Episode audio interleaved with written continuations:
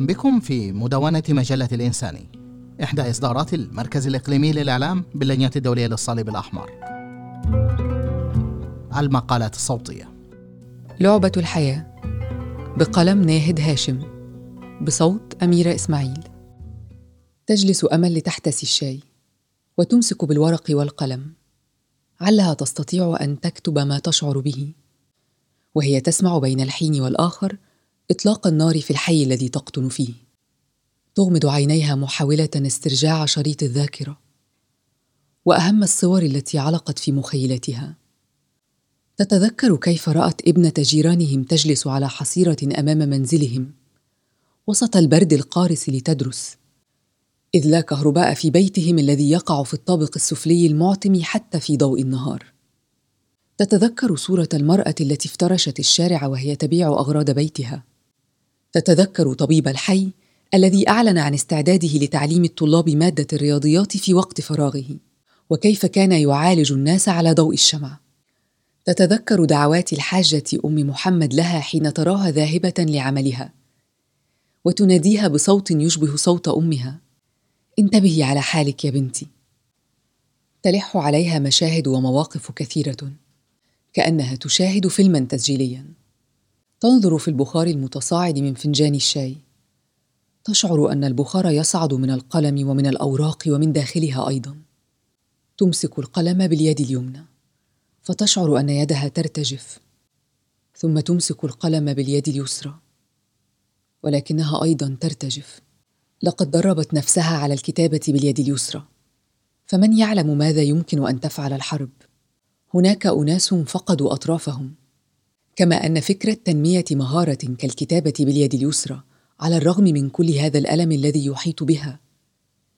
إنما هي شيء جميل وتحد بحد ذاته. لن أيأس. كانت العبارة التي كتبتها باليد اليمنى وهي تكابر ألا ترتجف. ثم أمسكت القلم باليد اليسرى وأعادت كتابتها وكأنها أرادت أن تؤكد لنفسها أنها قادرة على الكتابة. لقد كانت الكتابة فعل انتصار داخلها على الخوف واليأس وقرارا بالصمود في وجه مرارة المشاهد التي عاشتها. وحده القلم لم يخذلها.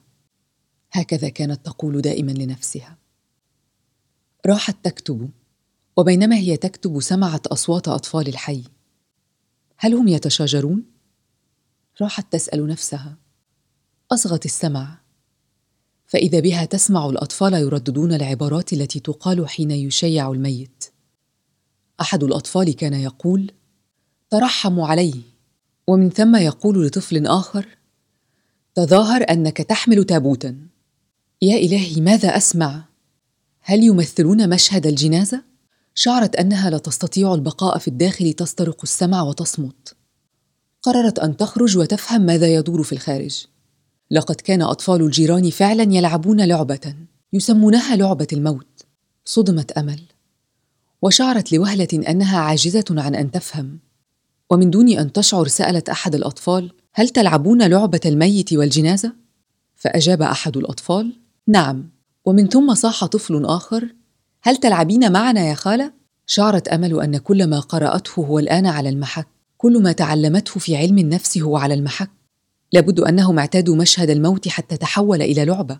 لكن كيف يا ترى تجعل هؤلاء يلعبون لعبة الحياة بدلا من لعبة الموت؟ عاد الطفل وقال هل تلعبين معنا يا خالته حسنا سألعب معكم ولكن لدي فكرة عن لعبة أخرى. ما رأيكم أن نجربها؟ قالت وهي لا تعرف بالضبط ماذا تريد أن تفعل. صاح أحد الأطفال وما هي هذه اللعبة؟ حسنا اسمها لعبة الحياة. قالت أمل بصوت جهدت ألا يبدو خائفا. لعبة الحياة؟ وكيف نلعبها؟ صاح الأطفال جميعهم. تعالوا معي. قالت وقد شعرت بقوة غريبة تتسرب إلى داخلها. سنتخيل أننا الآن في المدرسة. وجدار المبنى هذا هو الحائط الذي سنكتب عليه. وكل واحد منكم سيكون استاذا. من يريد أن يكون استاذا؟ صاح الأطفال. أنا وأنا. أحضرت أمل بضع كراسات من البيت ودفاتر وأقلاما. وقالت للأطفال هيا نلعب. لكن ماذا نفعل بهذه الحفرة في الجدار؟ سأل أحد الأطفال. نظرت أمل إلى الحفرة التي خلفتها القذائف في الجدار ثم أطلقت تنهيدة. وراحت ترسم حول الحفرة ما جعل الحفرة تبدو كفم ميكي ماوس كبير. ضحك الأطفال وقالوا ميكي ماوس كبير يفتح فمه. لابد أنه جائع. ضحكت أمل وأخفت دمعة وغصة وراحت تلعب مع الأطفال لعبة الأستاذ والمدرسة. إذ شعرت أن الحياة حقا هي أن نتعلم كيف نقاوم الهزيمة النفسية. مر ما يقرب من ساعة والأطفال يتناوبون على أدوار أستاذ التاريخ وأستاذ الرياضيات وأستاذ العلوم وأستاذ الرسم و و و. وكانت هي دائما تأخذ دور الطالبة. لقد شعرت بسعادة أن تتعلم الحياة من هؤلاء الأطفال ولو في مشهد تمثيلي. مر طبيب الحي وجارهم عامل النظافة وجارتهم المحامية. رأوا جميعا المشهد وجلسوا بجانب أمل يأخذون دور الطلاب ويتعلمون الحياة من هؤلاء الأطفال الأبرياء. انتهى الدرس.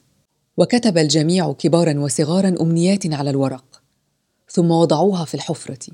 فم الميكي ماوس. حتى استطاعوا إغلاقها. شكرا للمتابعة. للاستماع إلى مزيد من المقالات زوروا الموقع الإلكتروني لمجلة الإنساني blogs.icrc.org/الانساني